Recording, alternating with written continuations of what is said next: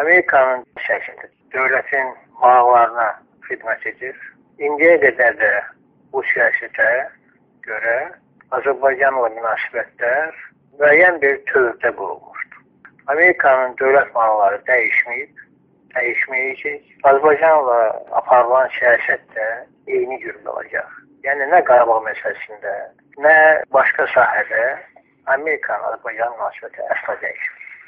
İstər Trump olsun, istər Clinton. Amerikan dövlət maraqları dəyişmir və dəyişməyəcək. Azərbaycanla bağlı siyasət də dəyişməyəcək. Azərbaycan elə mühüm dövlət deyil ki, Amerika məhz bu dövlətin siyasətinə indidən baxsın.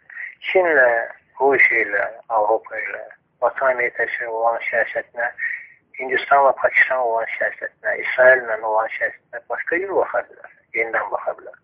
Amma Azərbaycan əhəmiyyətli dövlətdir deyə eyni rutin bir siyasət davam edəcək.